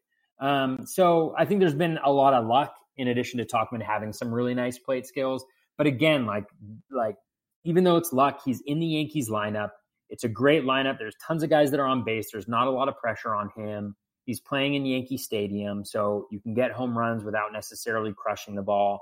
Um, although it does take some away to center and, and left and right center. But you know, overall, I think he's a solid pickup in, dip, in deeper leagues, better in OBP uh, than in average leagues. Riding definitely some uh, really nice batted ball luck here, but you know, overall, he is he is he is solid.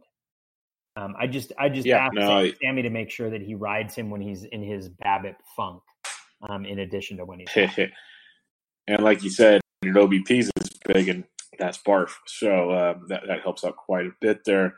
Let's move on to Austin Nola, not Aaron. Austin Nola of the famous Seattle Mariners. I seen him when I looked to go pick him up. I think in some leagues he's catcher eligible and first base eligible. Mm-hmm. So that makes things a little interesting. Fangraphs has him down to his first base.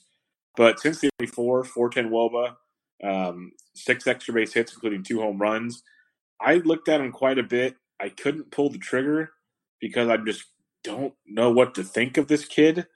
But he's getting the job done. He's getting every day at bats right now. So I'm kind of already kicking myself for this, looking at his numbers even more maybe it's a facade, maybe it's not. What do you have on Austin Nola? Yeah, um, Nola, I'm trying to see. I don't think he he must not be. I'm trying to see if he was catcher eligible in.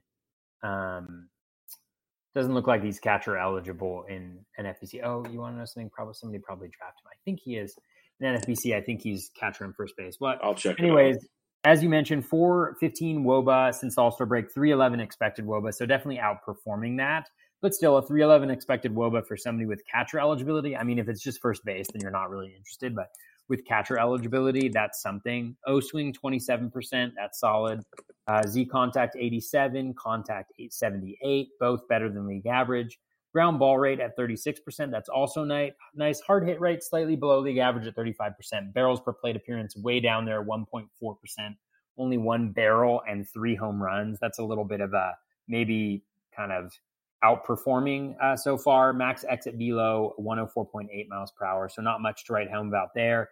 So some solid foundational skills uh, so far that he's been able to show um, in the big leagues. I think the quality of contact leaves a lot to be desired. That's why I didn't go after him as a catcher, even though I needed catchers in a couple places.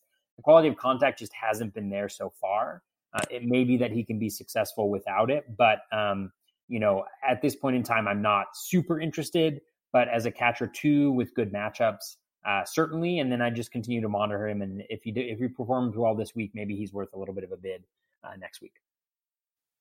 Yeah, no, looking at uh, T- TGFBI right now, first base catcher eligibility. So makes things a little more interesting. When I saw the catcher, it got my attention a little more. Definitely. All right, let's go to the pitchers for a bit here. Marco Gonzalez it stood out to me because outside of giving up six runs against the A's on July 16th, it's been three earned runs or less since June 7th. He's been quite effective, especially in quality start leagues, but just in general, he, he's not walking the world. He's getting five or more Ks in most starts. We've seen stretches where Marco in the past has been fantasy viable. We've already talked about CC Sabathia. We've already talked about Jason Vargas, some kind of mediocre guys is this more of a, a, Vargas type guy or just more like a Jordan Lyles type guy, Toby? Yeah, I mean, I think uh, I've never been a huge fan of Gonzalez. His skills are just not. He doesn't strike out like a ton of guys. He doesn't walk a ton of guys either. But last year, he really got hit around pretty, uh, pretty good um, throughout the course of the year. Looking at his last five games, um, you know, swinging strike rate at 8%, in zone contact at 87.2%. Even his, um, he last year he had a really high O swing. This, uh, in last five games, 28%. So worse than league average. Zone percentage worse than league average. First pitch strike rate better than league average. But overall, like the skills aren't terrific. When you look at his uh, year, uh, his WOBA versus expected WOBA for the full year, it's like 318 WOBA 314 expected woba. So definitely useful in your deeper 15 team leagues. But I think under that, I'm not super um, interested. Um, over the last over the same last five games, 28.6% CSW. So that's right at league average. That's fairly um, solid. So I think he's like a good deep league option. But I always think because he gives up so much contact, I think there's always a big risk that comes with guys like that that they get blown up. And I think we've seen that happen to him at least a couple times this year and a couple times last year. And so I think that's kind of the tightrope that you walk. And so I'd, I'd play him as a matchup guy, um, you know, and then in 15 team leagues, you know, you're starting him most weeks and, you know, sitting him against the, the worst matchups, but not a, not a ton for me, um, in, uh, in Gonzalez. I don't know. How do you, how do you feel about, um, Gonzalez in general? It's pretty much a streaming option. I, I can't mm-hmm. trust him to go out there and face just anybody. If it's a, a right-handed, power-heavy team, I'm going to be terrified. Uh, even though he's been okay versus righties, but still, that's where the thump's going to come from. It, it, it's definitely a streaming thing with Marco Gonzalez that um, he goes through ways. I guess I've, I've I've rostered him in years past. It's just you have to know that eventually the bad one's going to come. You just hope there's more good than bad. So mm-hmm. if you really need to save your ratios, probably don't throw Marco Gonzalez out there. Yeah. The one thing I'd say um, about him is, is the, yeah. the whip shouldn't be terrible just because he does walk very few guys. Yes. Um, and so that's that's one thing. But yeah, the ERA concerns me a lot. Yeah, big time.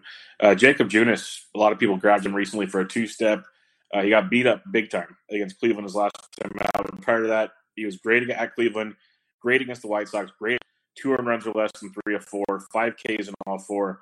He has a 3.12 ERA and a 3.97 xFIP. This is the month of July we're looking at. He's been very, very effective of late. Um, very up and down year. The velocity is getting a little better, like we've seen with some guys.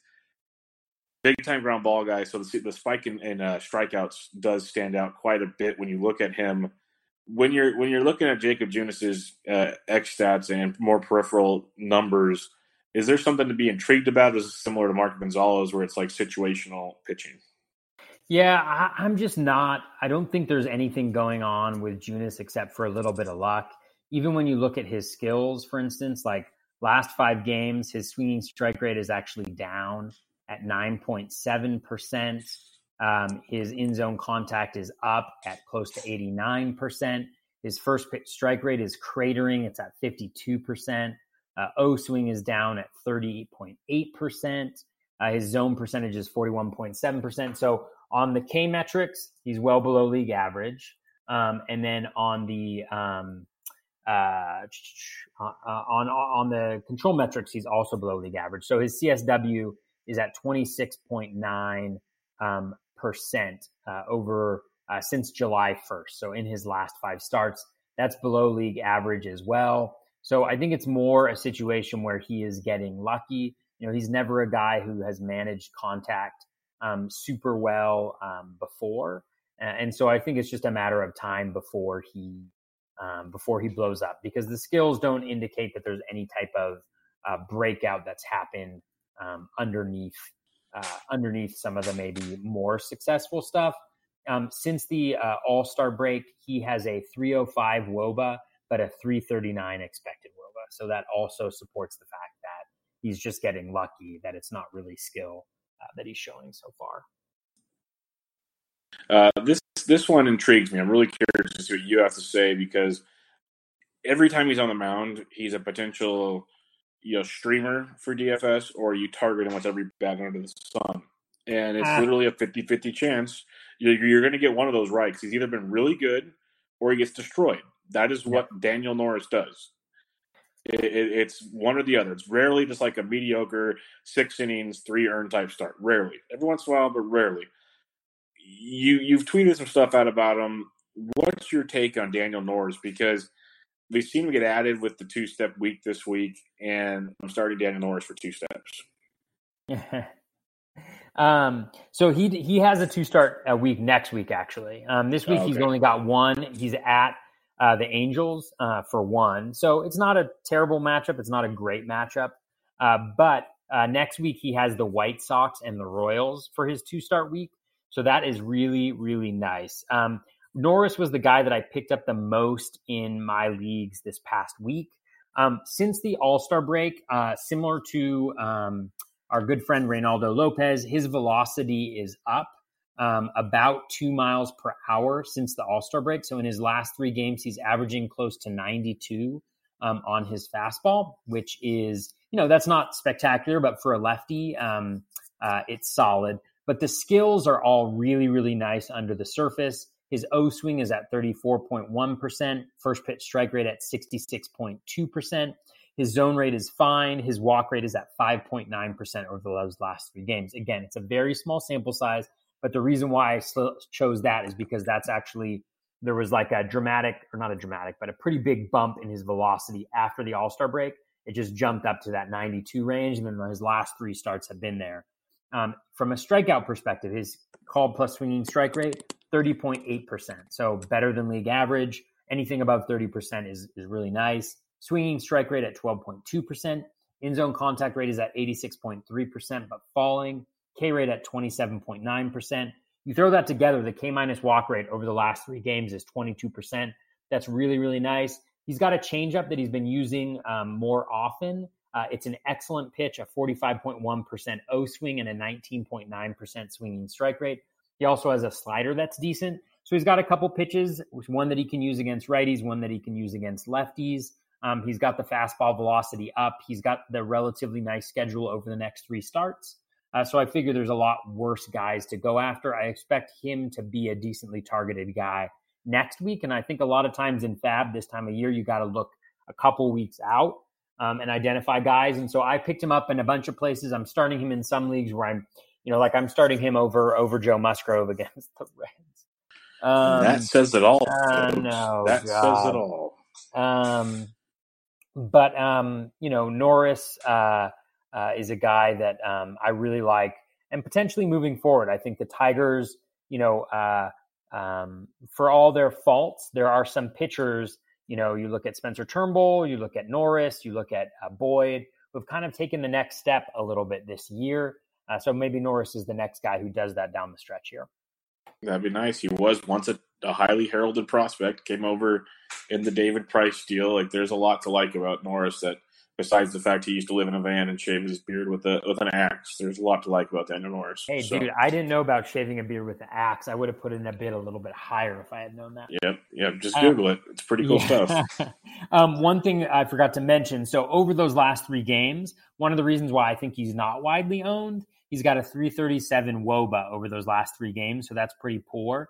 But his he's got a 282 expected WOBA since the All Star break. So again, expected WOBA isn't predictive, but it does show that um, you know, with the improvement in the skills, he's been a little unlucky. So whereas we might have seen an improvement because of the improved K rate and the improved walk rate, um, you know, we didn't necessarily see that because he got unlucky. So maybe he can uh, have a, the luck shift a different way, and he can produce here over the next couple weeks. All right, the last pitcher we're going to talk about here, I'm very intrigued by it because I put bids in for him, didn't get him anywhere. He hasn't, he barely ever gets to five innings. He strikes out everybody does love giving up home runs though too. So it's really a mixed bag of emotions when you talk about Jose Suarez, the Los Angeles Angels of Anaheim, and it's been that way pretty much all season with the kid. What are you seeing when you look into Jose's numbers? Yeah, um, I I I like uh, Jose Suarez as well, just as like a total non sequitur, just as something funny. Um, we're we're uh, we're babysitting a rabbit right now, and uh, nice. uh, my wife, while I'm doing the podcast, was uh, try was was uh, teasing me with the rabbit over there. like, you can bring the rabbit on the air if you want. It's okay. We can. Uh, the the rabbit doesn't talk. That's the problem with rabbits. They also try to eat every single thing like around. Like I had no idea what having a rabbit was like, and we've been house sitting this rabbit for a week the thing like tries to eat my shoes. It tries to eat our wick- wicker baskets. It tries to eat so the smaller goat. It's like yeah, all it does is like go around and like try things to see whether they're actually food. Um, nice. I- am looking forward to the rabbit but don't tell anybody that. Who's a big rabbit fan? My wife is a rabbit fan. Um, anyways, uh, so Jose Suarez, um, Uh, she's looking very disappointingly at me right now uh, because of that. Um, Jose Suarez, uh, we'll move on to fantasy baseball. Jose Suarez, so his five game rolling average, like you said, like he strikes out everybody. 13.3% uh, swinging strike rate. Um, so really nice there. His in zone contact rate is at 83%, so better than league average there. Um, his first pitch strike rate right around 58 point eh, or at 58.4%, so a little bit worse than league average. Uh, O swing a little worse than league average at 30.0%. But over that period of time, K rate borderline 30%, 29.7%. Uh, over the same period, uh, his walk rate is at 8.9%. Uh, so overall, close to a 20% K minus walk rate during that time. He's been really lucky since the uh, the All Star break and really through the course of the season. For the season, he's got a 374 WOBA, but on a 304 expected WOBA. Since the All Star break, it's a 376 WOBA on a 284 expected WOBA. So very, very unlucky. The key for Suarez is his changeup. It is a nasty pitch, over 50% uh, O swing on that pitch, and a 22.9% swinging strike rate. Anytime somebody has that type of an elite offering, I'm really, really intrigued. Obviously, the innings are very low. The fact he doesn't get the five innings uh, that often is a little bit um, concerning. But if you're in a deep league, you need Ks. Um, you're maybe hoping for kind of that gem that comes out of nowhere. I think that Suarez is going to be a really um, uh, intriguing guy uh, moving forward. He pitches on Wednesday this week. Uh, so I think that means that he is lined up for, uh, let's see, it looks like, is he going to get a two start week next week? Dun, dun, dun. This is the moment of truth. Uh, next week, it does not look like he's going to get a two start week next week. He'll be um, at Cincinnati. So the week um, after. The week after, but the week after that, were you going to say it? Yeah, I think he gets a two start the week after. Yes. Yeah, and it's Pittsburgh and the White Sox. Uh, and Pittsburgh is one of the that is appealing as all get up. It's very appealing, and that is um. Uh, so maybe in the next FAAB period, he might be worth not one for next week, but the week after that. Um, and the Pirates, I think, are one of the worst teams, if not the worst team against lefties this year. Um, and so he Jose Suarez is a lefty, right? Or did I just make that up? Yeah, he's a uh, lefty. Uh, okay. Yeah. This is what happens, like uh, full disclosure, when you've never watched a guy pitch before and you're just looking at the numbers. You're like, I'm pretty sure he's a lefty, but so he's a lefty, yeah. and so that's a really nice matchup a couple weeks out. So maybe in this FAAB period, if you're in like a deeper league and you're looking a couple weeks out, he might be a really interesting guy um, to target. Yeah, I'll be curious to see how much he goes for it because the kid is good. Just keep the ball in the ballpark. We'd be real happy. Um, you mentioned FAAB. Let's give a quick recap of this past week in TGFBI FAAB, your NFBC, whichever you prefer. Um, I'll just kind of go through the the names we haven't really talked about yet uh, in my league, and if there's anybody in your league that stood out, feel free to fire away. Uh, Archie Bradley went for a fortune to Matt Thompson. Matt Thompson's really good at, at going for fortunes for guys. Asking about Nate Lowe. Nate Lowe. But um, Brad, yeah, Bradley went big. We talked about him already. Uh, a couple guys we talked about last week: Asher Wojciechowski, Jose Urquidy, or Kitty went this past week. Uh, one guy we didn't talk about today with the Sergio Romo trade. Rumor has it Nick Anderson's going to be closed, and he went for fifteen dollars, runner up twelve dollars in my league. I think I bid like seven bucks. That didn't quite cut it. Um, Nick Anderson still might get traded too, so keep that in mind. But uh, the mm-hmm. kid's pretty. Hello. Oh, I'm still here. Oh, sorry. Do you have anything on Nick Anderson? No, or... no, it, it, it, cut out a little bit there. Okay. Um, Nick Anderson's supposed to be getting the saves. Uh, do you have anything on Nick Anderson in Miami? Uh, not really. I mean, obviously the skills as uh, is well documented has been have been really really nice. Seventeen percent swinging strike rate on the season.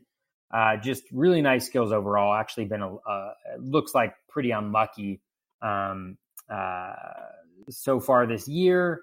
Um, you know, I, I think it's going to be a committee in Miami. Um, I think they may trade him, like you mentioned, but I think I just don't get the sense that they're going to commit to one pitcher in that situation. And so because it's the Marlins, save opportunities are going to be limited as they are. You know, in 15 team leagues, I think, you know, it's obviously fine to speculate, especially if you need saves, but I don't see him getting a ton of saves uh, the rest of the way. Yeah, they got to win games for that to happen. Yeah. Um, we talked Will Smith already uh, with the Dodgers. Mm-hmm. Danny Duffy, he's kind of a popular name. He's been pitching well of late. He went for five bucks to um, our good boy Jeff Erickson, good buddy Jeff Erickson, for five bucks. Uh, Mark Canha went to Doug Thorburn for six bucks. Yoan Lopez went for three dollars. Other than Teoscar Hernandez went for three bucks to the Kenneth Lee, who's one of the top guys in all of TGFBI, and Nick Ahmed. He went for a buck, just like you were talking about earlier, to our boy Colin Weatherwax. So, uh, anything else there pop out to you? Because it was, you know, there was action, but it was kind of a quiet, just kind of filler type, take some gamble weeks in my league. Yeah, I mean nothing really that um, uh, that stands up. Like we talked about uh, Nick Ahmed there. Um, you know, I think him being on the waiver wire is, is nice to have that um, uh, in a in a 15 teamer. So nothing that really like jumps out at me um, uh, of those guys that's you know like particularly interesting or that I was particularly in on.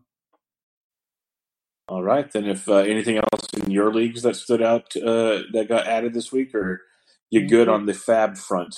Yeah, I mean, like in TGFBI uh, in the Champions League, it's always nuts. Um, like every single week, like we had 30 players that were picked up. I think probably this week, something like that. Um, some guys that kind of stand out a little bit. Um, uh, John Hegglund picked up Elis, uh, Hernandez, uh, which is a favorite of mine. He didn't go five innings, but he pitched pretty well he's got a nasty slider and has pitched really well uh, when given the opportunity. Outside of a when he was in the bullpen and he got absolutely shellacked against the Nationals one game.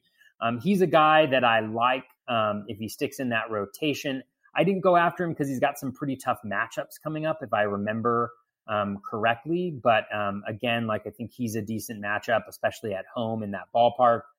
Um, uh, James Anderson went with uh, Sam Dyson, I think looking uh, to get the backup uh, to Will Smith, who the latest reports I've heard 90% chance that he and Bumgarner stay, um, which is interesting. Um, you know, and there was a there was a really interesting conversation that I thought was great that um, uh, that Scott and Brian had earlier today, just about like the fact that we shy away oftentimes from closers because we expect them to get traded mid season. Um, you know, and Will Smith definitely dropped, and I got him in a lot of places because he dropped because folks were worried that he was going to get traded right away. Now, sometimes they get traded right away and it happens, but if you know a guy's going to be a closer, even if you only get two or three months, oftentimes the most stressful time of the season for saves is early on in the season because if you fall fall far behind, it feels like you can never catch up.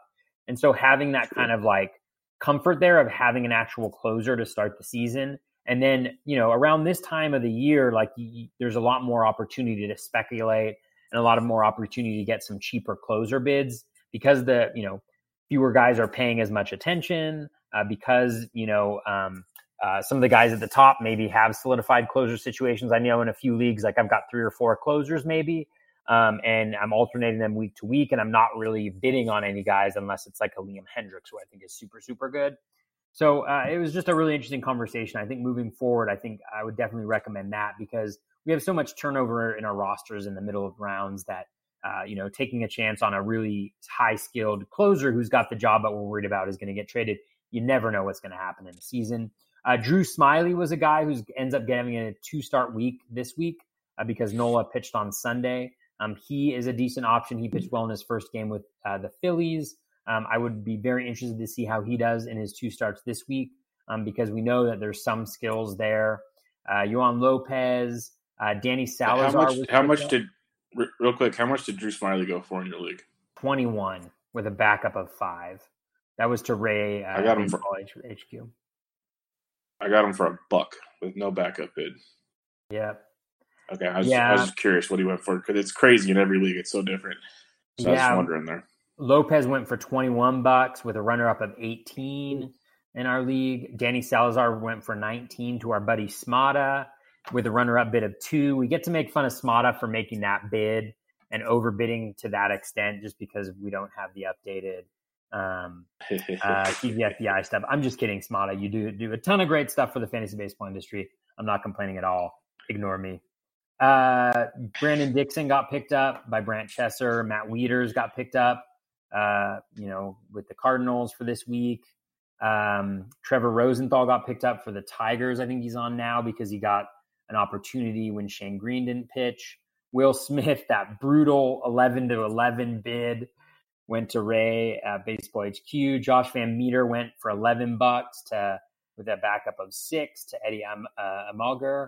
Um, Brant Chester got Willy Adames for nine. Um, uh, Frank Stampfl got Gio Urshela for six. Uh, Ray at Baseball HQ, Nicky Lopez for six.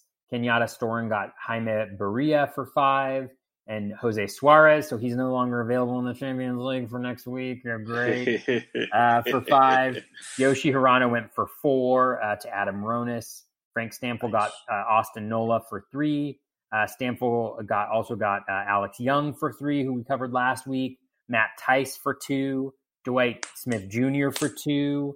Uh, Mark Melancon for two.